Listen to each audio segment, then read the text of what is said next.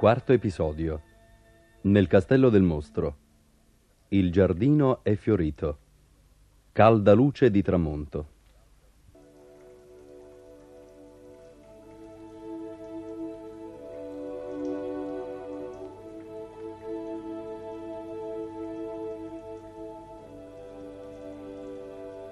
Liberi sensi son d'ogni timore, la carne meraviglioso splendore, se intorno a me conduca luminosa danza di stelle, amore.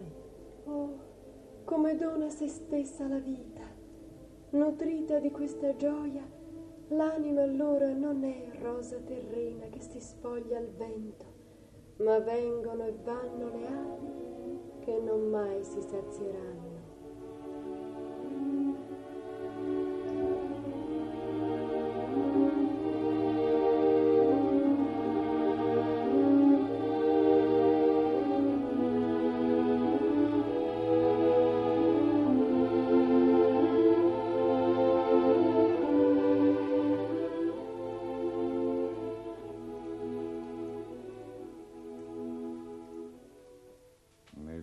Scia del tuo passo, colorita da un'improvvisa fioritura, che poi subito l'erba richiude e non oso cogliere. Anche nel mio cuore, quando ti seguo, avviene come nell'erba ed egualmente non oso. Perché rimani là tra le piante? La tua figura è ormai per me di persona amica. Si è fatta dunque davvero trasparente alla tua pietà? Tu stesso trasformi ogni giorno, parlando, il tuo aspetto. E tu potresti fare il restante, incidere il cuoio e rovesciarlo come un guanto. Che modo? Cerco, è tanto che cerco e non so immaginarlo. Eppure sta a te.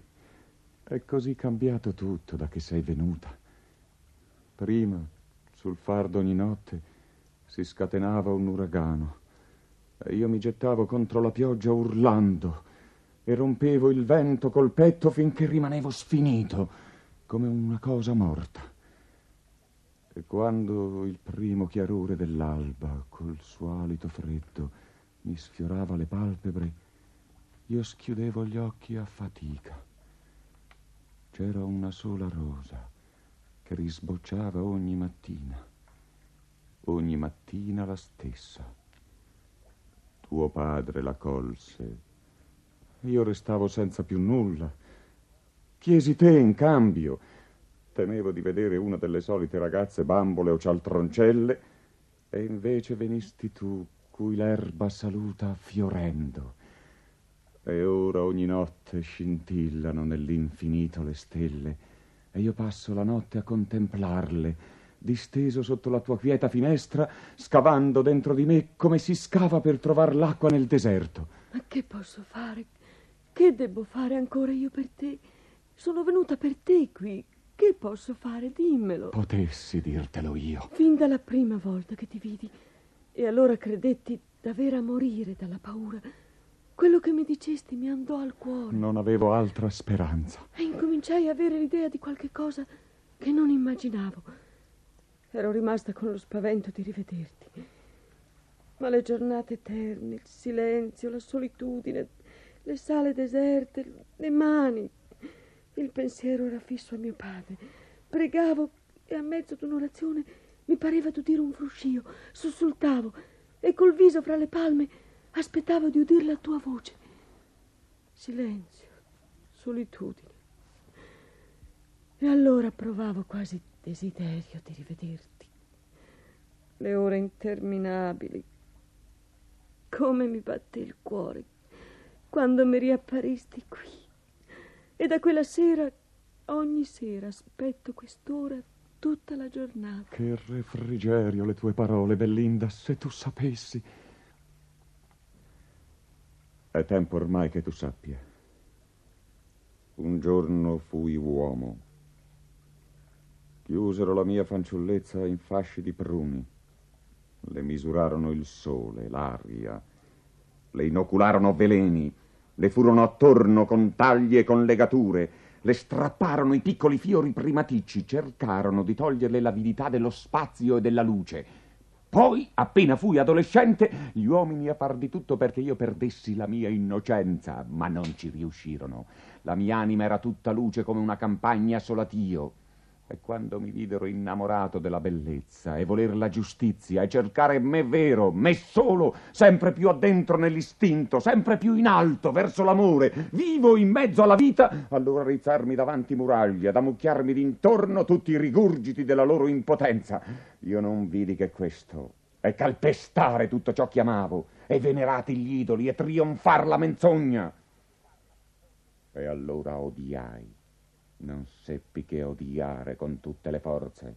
Mi misi fuori della legge contro questo branco puzzolente di dei mancati. Ero sporco di sangue come un beccaio quando arrivai qui, in questo castello, a questa vasca. La sete mi bruciava la gola. Sdraiatomi, sporsi il braccio per raccogliere l'acqua nel cavo della mano e bere. Non avevo ancora portato il primo sorso alla bocca che nel protendermi vidi nella vasca il mio braccio, ranca pelosa, l'immagine di un mostro, la mia immagine ormai. Ah, se potessi, anche a costo della vita. Ahimè, che vuoi dire? Perché quando uno non ha proprio nulla da dare, non dà nulla? È proprio allora che dice darei la vita per te. Come vorrei. Che cosa? Essere per te, non so, non so. Contentati del poco che posso. Che è ancora un donare a sé.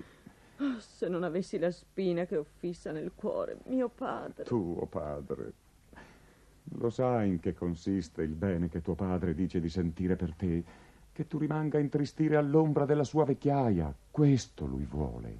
Continuare più che gli è possibile a vivere a spese tue, della tua giovinezza.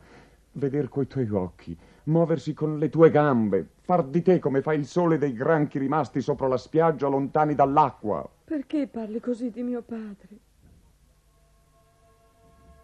Ecco la prima stella, come trasfigura tutto. E come illumina l'acqua della vasca. Ecco, è come uno specchio. Oddio. Che? Cosa vedi? Mio padre. Mio padre che sta per morire. Il dolore d'avermi perduta. E soltanto Pieruccio l'assiste. Mi chiama non fa che chiamarmi. È tramortita, leggera, delicata, e non oso baciarla. Dunque ancora ti faccio orrore, come quando mi vedesti la prima volta, che eri tutta un tremito una fogliolina d'albero, di quella in cima.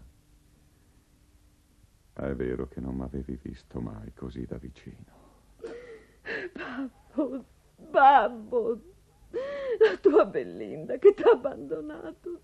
Oh, fammi essere accanto a lui, tu lo puoi, lo so che lo puoi, sii misericordioso. E io, e io. Mio padre muore, mi desidera, muore. E di me. Ma è mio padre. Se deve morire, morirà anche se tu accorri da lui e gli sei presente da che ti desidera.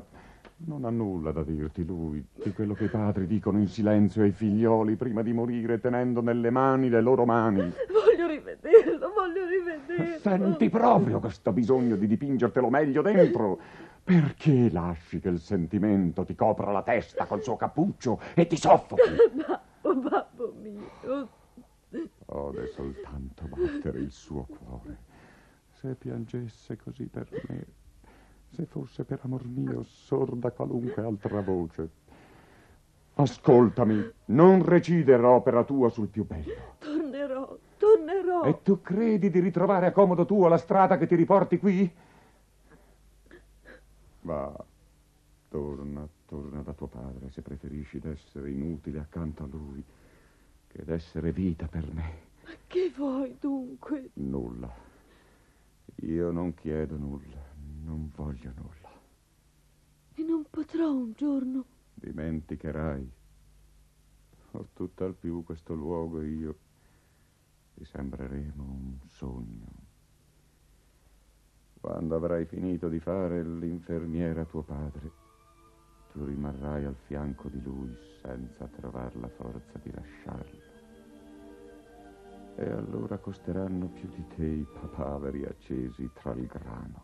Tornerò pochi giorni per rivedere mio padre, poi che egli guarisca o muoia. Ti sarà dato stasera un anello, mettitelo in dito.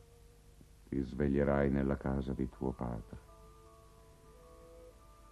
Ma pensa che intanto io rimarrò qua solo e tornerà l'uragano ogni notte e il ricordo di te mi dilannierà. Non mi ciberò più, non mi disseterò più. Lasciato alla disperazione.